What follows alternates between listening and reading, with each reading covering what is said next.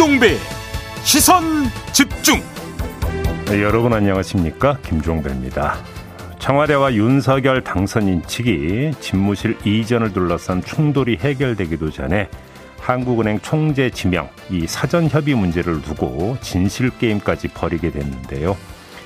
현 정부 청와대 출신인 민주당 윤건영 의원은 이 사안 어떻게 보고 있는지 2부에서 들어보겠습니다. 3부에서는 국회 정개특위 여야 간사 토론 진행합니다. 기초의원 선거 중대 선거구제 도입 문제 그리고 광역의회 선거구 조정 문제에 대한 양당의 입장 들어보겠습니다. 3월 24일 목요일 김종배의 시선 집중 광고 듣고 시작합니다.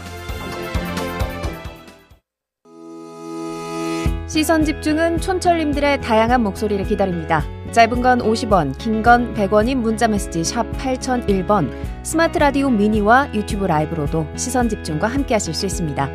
믿고 듣는 진품 시사 김종배의 시선 집중.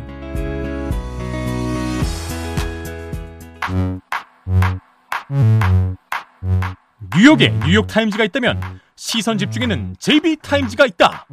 촌철살인 뉴스 총정리 JB타임즈. 네, 더마과 함께 시선 집중의 문을 열겠습니다. 어서 오세요. 네, 안녕하세요. 더마과입니다. 고무줄 님이 오늘도 시선 집중에 집중해서 좋아요라고 인사 보내 주셨고요. 네. 미국에서 인사를 전해 주신 분들이 많으세요. 네. 성토니 님, 종배형 님, 미국에서도 응원합니다라고 해 주셨고요. 네. 문병권님은 미국 수도 워싱턴에는 봄을 맞이하는 보슬비가 내리는 오후입니다. 어허. 새로 단장한 시선 집중 잘 청취하고 있어요. 라고 친근한 인사 보내주셨습니다. 네, 고맙습니다. 에이스탄 가실까요? 네, 어제 대통령직 인수위원회 산하 코로나 대응 특위 위원인 정기석 한림대 호흡기내과 교수와 인터뷰를 했는데요. 네. 정치 방역이 아니라 과학 방역을 하겠다라는 기조에 대해서 제이비가 묻자 교수님이 대답을 하기를 그간 정부는 과학적 근거라기보다는 정무적 판단을 했다라는 비판을 했습니다. 네. 그럼 안철수 위원장이 이끄는 과학 방역의 핵심은 뭘까? 과학 방역이란 의미는 뭘까? 제이비는 어떻게 이해하셨어요? 일단 그 출연하면 이런 것 같아요. 그러니까 그 코로나 관련 데이터를 공개를 하고 데이터에 입각해서 뭐 나이대에 따라서 그다음에 또 뭐 사람이 어떤 뭐그 신체 기질이나 기저질이나 이런 거에 따라서 대응을 달리 해야 된다. 이 얘기를 대선 전부터 계속 해왔던 거 아니겠습니까? 네. 그 차원에서 일단 그 기조는 안철수 위원장이 이야기하는 기조는 이거 같은데 음. 근데 어제 정기석 교수 그랬잖아요. 데이터 완전 공개는 한계가 있을 거라고. 네. 그죠?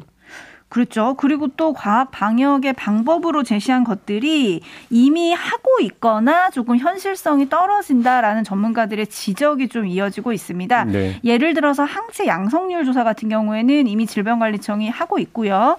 그리고 확진자가 재택 치료 대신에 대면 진료를 받을 수 있게 해야 한다.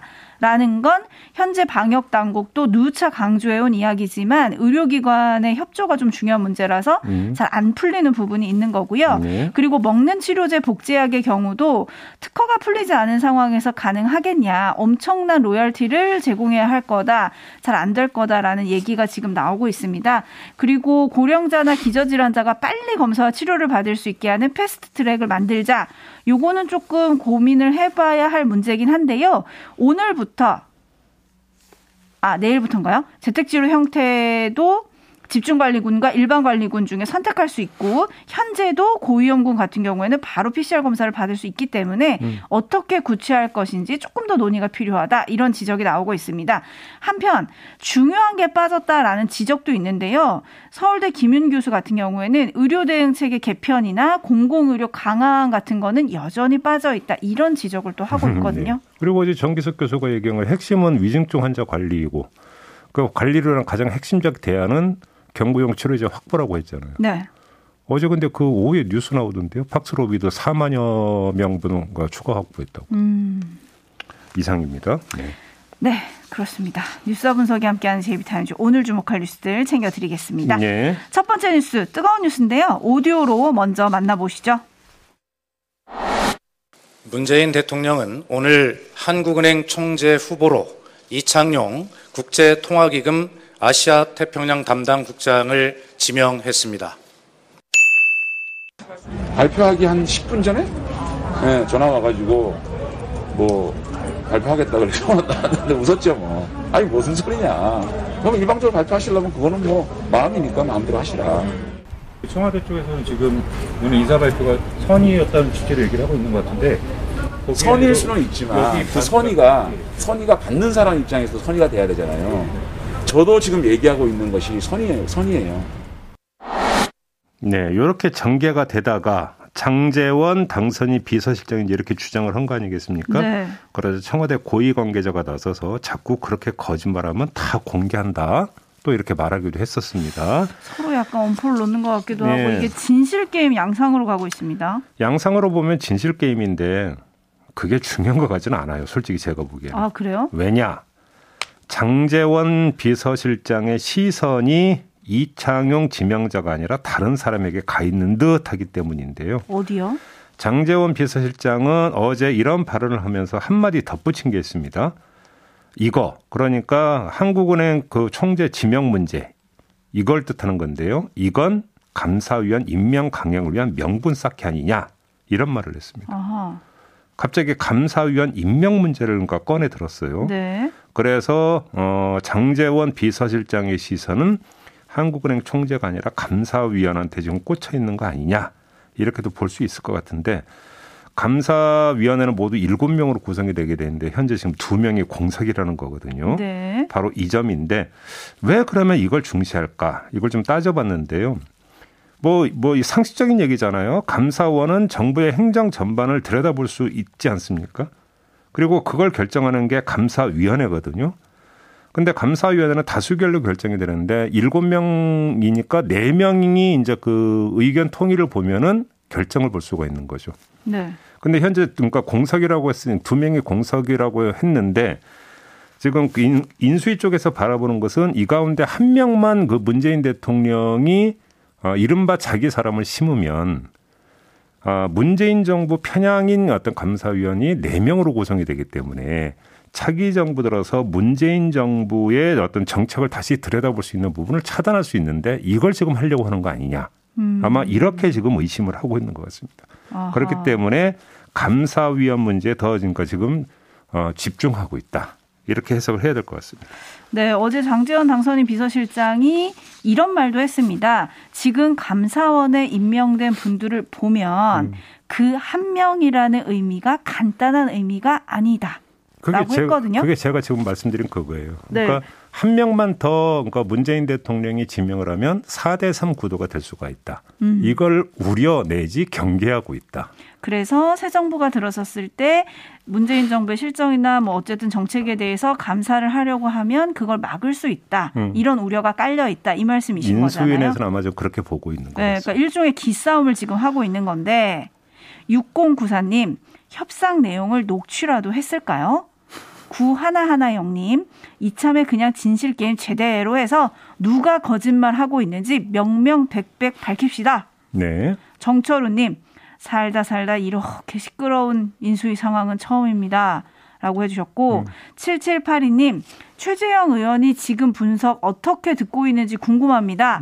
감사원 독립성 보장해야죠? 라는 의견 네. 주셨네요. 네. 근데 현재 빈자리는 두 자리고 누가 임명할 거냐 지금 이 문제가 남은 건데 음. 청와대는 사실 앞서서 음.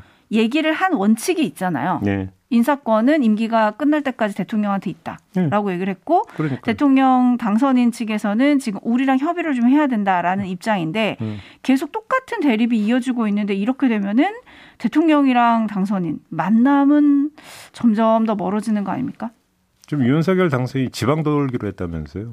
다음 주부터 간다고 했던 것 같습니다. 그러니까요. 물론 뭐, 뭐 지방을 돈다고 해서 뭐 그 계속 뭐 서울을 비운다 이렇게 볼 수는 없겠지만 글쎄요. 이 정말로 이거는 초유의 일인데요. 현직 대통령과 대통령 당선인이 이렇게 안, 안 만나고 만남이 불발되는 경우는 이전에도 본 적이 없었거든요. 사상 최대로 길게 안 만났던 게 9일이라 그러죠? 이거는 국가적으로 별로 누가 보더라도 좋은 현상은 아니지 않습니까? 네. 아, 빨리 좀 정리가 됐으면 좋겠는데요. 근데 문제는 정리가 될 기미가 보이지 않는다라는 데 지금 문제가 있는 것이죠. 아마도 불거진 문제만도 지금 여러 개이기 때문에 아마도 감사위원 임명 문제도 문재인 대통령 임기 내에 아마 진명권을 행사할 가능성이 높다고 봐야 될 것 같습니다. 아 그래요? 그러면 예를 들어서 반발은 더 심해지겠죠. 인수위가 정말로 감사위원 임명에 대해서 상당히 중시하고 있다면. 네. 그래서 이렇게 되면 더 이제 그 문제가 해소되는 쪽이 아니라 더 꼬이는 쪽으로 갈 수도 있다고 봐야 되겠죠. 음. 네. 요 앞으로 좀 지켜보죠. 네, 5333님 문자로 마무리하겠습니다. 정말 말 많고 탈 많고 시끄럽고 요란한 새 정부 출범인데요. 음. 대체 국민들의 어려운 사정엔 언제쯤이나 관심을 가질까요? 음. 라고 해주셨는데 지방을 돌면서 또 의견을 청취한다고 하니까 음. 어디를 가는지 어떤 얘기를 듣는지 이것도 저희가 또 시선 집중을 해봐야 할 것 같습니다. 그 대통령 당선인이 제가 좀 물론 뉴스는 타니까 뒤져보지는 못했습니다만 당선인 시절에 지방을 도는 경우는 사실 그렇게 흔한 장면은 아니거든요. 드문 장면이죠. 근데 이제 그 이게 이제 지방선거가 6월 1일로 지금 예정이 되어 있지 않습니까? 그거가 또 좀 궁금하긴 했습니다. 이게 이제 시기적으로 이제 맞물려 있는 부분이기 때문에 이제 눈여겨 봐야 되는 부분이 있는데 이전 당선인은 지방선거랑 아무 상관이 없었죠. 왜냐하면 그렇죠. 그때는 12월에 선출이 됐으니까. 그렇죠. 네. 그 지방선거는 6월 언저리에 항상 있었던 거고. 네. 뭐 설령 총선 같은 경우도 4월에 항상 열렸기 때문에 대통령 당선인과 뭐 총선이나 지선과의 관계는 없었거든요. 그러니까 당선인 시절에. 음. 근데 요번에는 또 특수 상황이다. 이렇게 이것도 좀 함께 봐야 될 것 같습니다. 네. 제이비타임스 다음 주목할 뉴스는 어떤 건가요? 아, 진검승부 수준의 진실 게임을 벌어지고 있는 것은 따로 있는 것 같습니다. 또 있습니까? 바로 국민의힘인데요.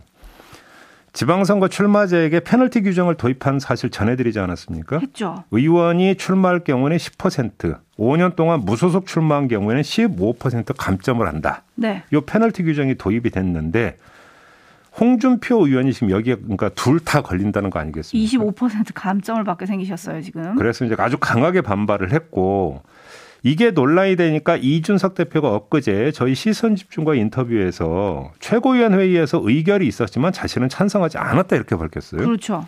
그러자 김재원 최고위원이 관련 초안을 대표가 갖고 왔고 자신은 여러 논란이 있어서 감점 규정을 통일하자고 의견을 냈을 뿐이다. 음흠. 또 이렇게 맞받아쳤어요. 그러자 이준석 대표가 또 초안 문건 사진을 공개를 하면서 당 기획조정국에서 만들어 온 초안을 자신이 만들었다고 이야기한다. 사실 왜곡하고 있다. 이렇게 또 김재원 음. 최고위원 비판을 내가 만든 거 아니다. 예. 이 얘기죠. 예. 그리고 또 김재원 최고위원이 밝힌 걸 보면은 사무처가 가져온 초안에는 사실 25%보다 더 센 페널티가 있었다. 음. 이걸로 따지면은 홍준표 의원이 35% 페널티를 받아야 되는데 그나마 이렇게 해서 줄인 거다. 뭐 약간 자신이 이런 이제 줄였다고 네, 했죠. 자신이 줄였다 음. 이렇게 얘기를 하기도 했는데 음. 진실 게임 여기도 지금 벌어지고 있는데 뭐가 진실일까요? 근데 사실 이건 가만히 들여다보면 진실 게임을 버리고 말 것도 없어요. 왜냐하면 선발이 있고 눈들이 있기 때문인데. 자, 이준석 대표는 기획조정국에서 만든 거라고 하지 않았습니까? 바로 그렇죠. 확인하면 되는 거잖아요. 아, 문서를 보면 되겠네요. 그러니까요. 근데 사실 요거는 해석의 여지가 있어요. 기획조정국이면 누구의 지위를 받습니까? 당 대표의 지위. 를 최종 책임, 그러니까 그 지휘권자는 누가 됩니까? 당 대표가 되니까 김재원 최고위원은 아마 그 점을 치고 있는 것 같아요. 어허. 근데 아무튼 확인하면 되는 문제고 최고위원 회의에서 그러면 어떻게 의결됐고 김재원 최고위원이나 이준석 대표는 그때 어떻게 입장을 표명했는지는 단둘이 맞는 거 아니잖아요. 다른 최고위원들 여러 명 있지 않습니까? 네. 이 사람들이 증언하면 되는 거 아닌가요? 그러니까 무엇이 진실이냐는 사실 길게 갈 문제가 전혀 아니에요. 음흠. 아마도 제가 볼 때는 조만간 정리될 듯한데 어떻게 정리되느냐? 정진석 공천관리위원장이 공관위 차원에서 다시 살필 수 있다 이렇게 밝히지 않았습니까? 네. 그 절차를 거칠 가능성이 높다고 봐야 되겠죠. 그러니까 여기에다가 지금 그 당 대표와 최고위원이 공개적으로 공방을 벌였다는 사실 자체가 무엇을 뜻하느냐면 이 페널티 규정에 문제가 있다라고 하는 것들을 스스로 드러낸 것이 되어버리거든요. 아하. 그렇기 때문에 규정의 권위가 떨어져 버렸다. 그렇기 때문에 공관위 차원에서 다시 들여다볼 가능성은 상대적으로 그만큼 더 높아졌다. 이렇게도 네. 볼 수가 있는 거겠죠. 음. 그래서 각을 약간 틀어서 따로 살필 걸 한번 찾아보겠는데요. 진행 상황을 보아하니까 홍준표 의원이 대선 막판에 윤석열 후보 지원에 나선 바가 있지 않습니까? 그렇죠. 유세도 같이 하고. 근데 그거에 반대급부는 없는 것 같다. 어허. 이 점도 봐야 될 것 같은데 자, 그러니까 막판에 그러니까 지원을 했고 그거에 대한 이른바 보은이라고 할까요? 내지 어떤 배려라고 할까요? 이런 게 있었다라면 이런 어떤 그 논란 자체가 벌어졌을까라는 이런 아주 투박한 이야기가 성립이 되는 거 아니겠습니까? 음. 그렇다면 이런 공방이 벌어질 리가 만무일 테니까요. 그래도 혹시 몰라서 관전 포인트를 추출하면 만약 공관위에서 페널티 규정 재검토에 들어간다. 이러면 어느 수위에서 조정이 되느냐 이걸 봐야 되는 거죠. 네. 다시 말해서 홍준표 의원에게 어느 정도 유리하게 내지 어느 정도 덜 불리하게 음흠. 조정이 되느냐 이걸 좀 볼 필요가 있겠다라는 생각을 해봤습니다. 네, 요즘 말만 하면 뉴스가 되는 윤핵관 권성동 의원 같은 경우에는 무소속으로 출마했다 당으로 돌아온 뭐 동병상련인지 몰라도 25% 페널티는 좀 과하다 이런 음. 입장을 얘기를 하기도 했거든요. 예. 그래서 좀 어느 정도 조정이 되긴 될 것 같은데 조정이 얼마나 될지 좀 요거를 지켜봐야 된다 이 말씀이신데 네. 지금 JB가 대선 막판에 홍준표 의원이 윤석열 당선인을 지원했다는 점을 상기시키셨어요. 음흠. 그 얘기는 쉽게 말해서 그 공에 대한 일종의 인정이 없는 것 같다 이 말씀이신 거죠? 그런 거죠. 네. 음.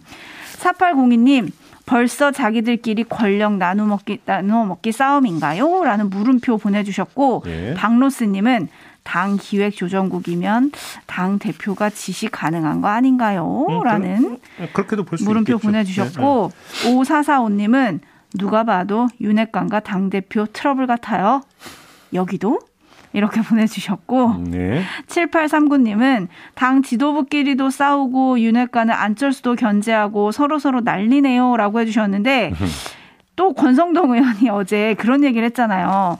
안철수 인수위원장이 네. 만약 총리 자리를 원했다면 인수위원장을 안 맡고 다른 분에게 기회를 줬을 거다. 라고 얘기를 해서 으흠. 총리 하마평에서 안철수 인수위원장이 지금 빠지고 있거든요. 네. 그렇다면 오늘 국민의힘 이준석 대표랑 국민의당 안철수 대표가 만나서 합당을 논의를 하지 않습니까? 지금 당명을 거꾸로 얘기했어 거꾸로. 아 죄송합니다. 네. 국민의힘 이준석 대표, 네. 국민의당 안철수 대표가 네. 만나서 합당을 논의를 하는데 음. 안철수 위원장이 총리가 아니라면 뭐 어떻게 되는 겁니까? 합당 논의는? 합당 논의는 저 예측 안 할래요. 아 왜요? 안 하고 못 하겠는 게 이게 워낙 저거 그 안철수 뭐 여기서는 대표라고 하겠습니다. 네. 대표의 어떤 마음속을 들여다보기가 너무 힘들기 때문에 아하. 그다음에 협상 과정에서 이게 고속도로를 달린 적이 거의 없기 때문에 그냥 지켜보는 게 상수다. 그냥 이렇게 말씀을 드리겠습니다. 음, 그렇군요. 네. 알겠습니다. 이준석 대표는 어쨌든 이번 주 안에 마무리할 수 있다. 만나면 단판을 짓겠다라고 했었거든요. 네. 과연 단판이 될지 그것도 지켜보도록 하겠습니다. JB타임즈 다음 주목할 뉴스 오디오로 먼저 만나보시죠.